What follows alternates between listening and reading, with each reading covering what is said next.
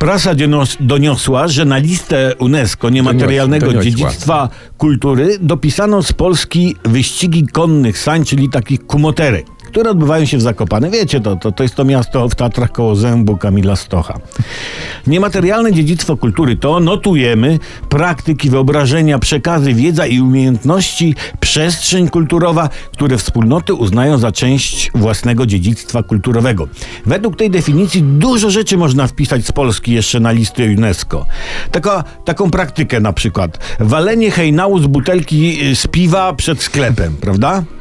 Wyobrażenie w tej kategorii. Warto na listę wpisać nasze wyobrażenie, że jak na jakąś partię zagłosujemy, to będzie lepiej niż za poprzednich rządów.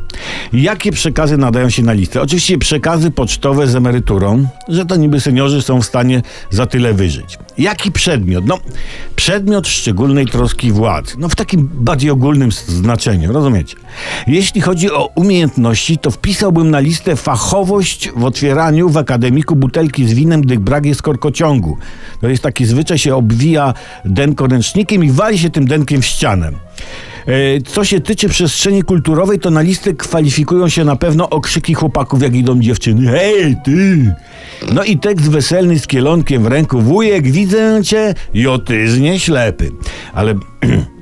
Ale przede wszystkim na listę UNESCO niematerialnego dziedzictwa polskiej kultury w kategorii, no powiedzmy, przekaz ustny należy wpisać felietony Olbratowskiego. Co do tego chyba wszyscy jesteśmy zgodni. Dziękuję w jego imieniu.